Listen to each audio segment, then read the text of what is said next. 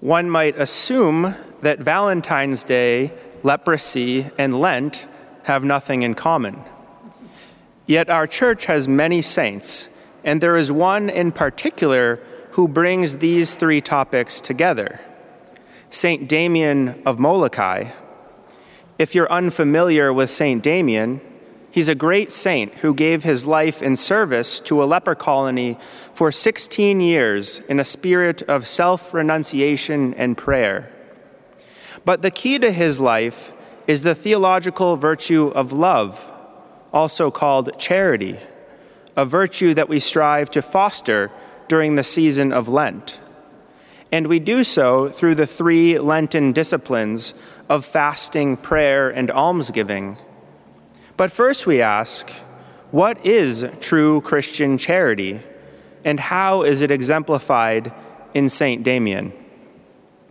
Charity is one of the three theological virtues given to us as gifts at our baptism, the other two being faith and hope. And each one of these virtues disposes us to live in relationship with God. By faith, we believe in God and all of his teachings. By hope, we desire the kingdom of heaven made possible by our Lord's death and resurrection.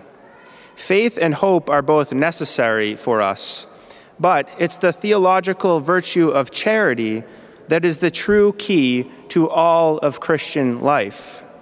For by charity, we love God above all things for his own sake, and we love our neighbor as ourselves.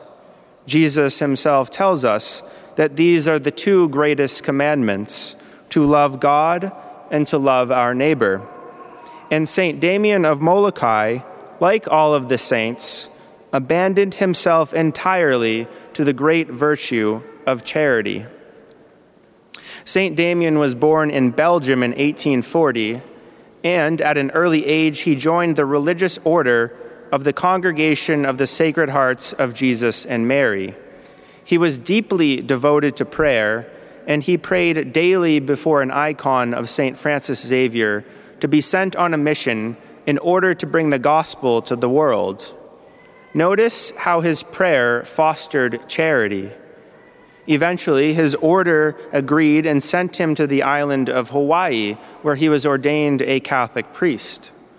Shortly after his arrival, Hawaii established a leper colony on the island of Molokai because at the time it was believed that leprosy was highly contagious. This belief resulted in the forced quarantine of leprosy patients, similar to today's Old Testament reading. In the time of Moses, lepers were forced to live outside the community and avoid contact with those in good health. Yet, like Jesus, St. Damien was moved with pity for the lepers, and he discerned a call to serve them. After a time in prayer, he requested to move to Molokai to serve the lepers as their priest. And in this movement of pity in Damien's heart, we see how prayer again fostered his love of God and love of neighbor. We see first that his love of neighbor was sincere and interior and that he acted on the movement of love within his heart. He didn't simply feel for the lepers, he was moved to action. Thus, in his charity, Damien sailed to the leper colony on the island of Molokai. And sadly, he quickly discovered that the colony was poorly maintained and in disarray. Anarchy reigned among the people, Patients required treatment but had nobody to care for them.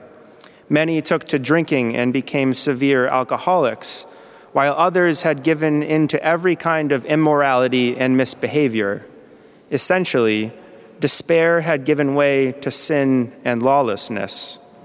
But again, in his charity, Father Damien immediately set to work in caring for the community. He invited people to come together to build houses, schools, and a parish church. And Damien himself personally cared for the physical needs of the lepers. Charity overcame fear as he washed their bodies, bandaged their wounds, and tidied their rooms and beds. he did all he could to make them as comfortable as possible. And not only did he care for them, he identified with them, saying, I make myself a leper with the lepers to gain all to Jesus Christ. Yet Damien did not stop at caring for only the physical needs of the people, because his ultimate mission was the salvation of souls. His work was not simply caring for decaying bodies, but for human persons with immortal souls. And this is where Christian charity often differs from worldly charity. For Christian charity has as its motive the entire well being of human persons, which includes, most importantly, their salvation. In Christian charity, divine grace takes over as we allow Christ to work within us. The true purpose of Christian charity is to save our neighbor from sin and unite him or her to God. And so, just as Damien cared for the natural and physical needs of the lepers, so too did he care for their spiritual needs. Damien did so by bringing his lepers the sacraments. He heard their confessions, calling them out of their sin. He anointed the dying, and he celebrated the sacrifice of Mass daily and administered Holy Communion. And here we see that Damien was like Jesus in many ways. Like Christ, Damien not only physically touched the leper, but he forgave their sins and fed them with the Eucharist, our Lord's body and blood. In St. Damien, we see that Christianity is a continuation of the Incarnation because Jesus continues his work both physically and spiritually within his members, in each one of us. And in this way, the Christian enables himself or herself to continue that charitable work of Jesus Christ today and every day throughout the world. Christian charity is unique because it is always done by Christ working within us. Only in Christ and with Christ do we sanctify ourselves so as to sanctify our neighbor.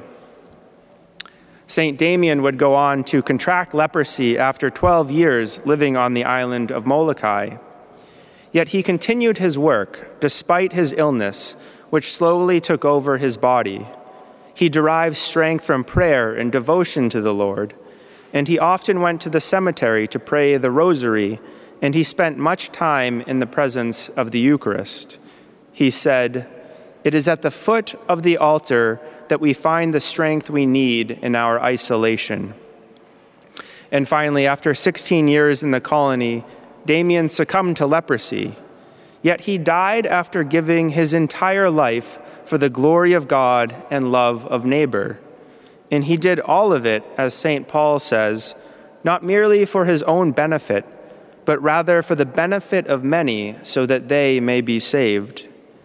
Father Damien was canonized a saint by Pope Benedict XVI, and we celebrate his feast every year on May 10th. He is known to be a martyr of charity, meaning his death was a result of administering Christian charity. I speak about St. Damien on Valentine's Day because he exemplified true Christian love by living a life solely dedicated to God and neighbor. And today, as we approach the season of Lent, we reflect on Damien's life. We might even simply look at one moment as we consider our own Lenten disciplines. When Damien first arrived on Molokai, he had little more than his breviary for prayer and a tree beside the church for shelter.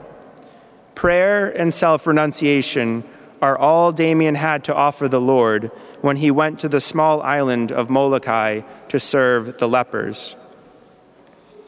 This season of Lent, let us consider what Lenten disciplines we are going to take up for the Lord. If we desire to sanctify others, let us always make an effort to sanctify ourselves. Over the next few days, if you haven't already, prayerfully consider what you will do for Lent. Ask yourself, what in my life will I renounce for a time through the discipline of fasting? What extra prayer might I do to grow in my relationship with the Lord? And how might I serve my neighbor by giving alms?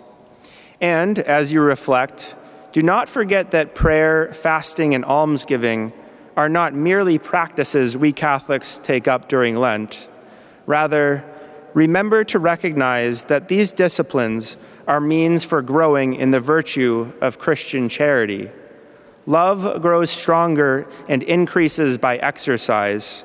And when we follow through in our Lenten disciplines with our whole heart, we can trust that we are growing in love of God and love of neighbor. Thanks for listening to Within the Walls of St. Paul's Sunday Homilies. Please consider supporting us by visiting stpaulparish.org. That's stpaulparish.org. God bless and see you next time.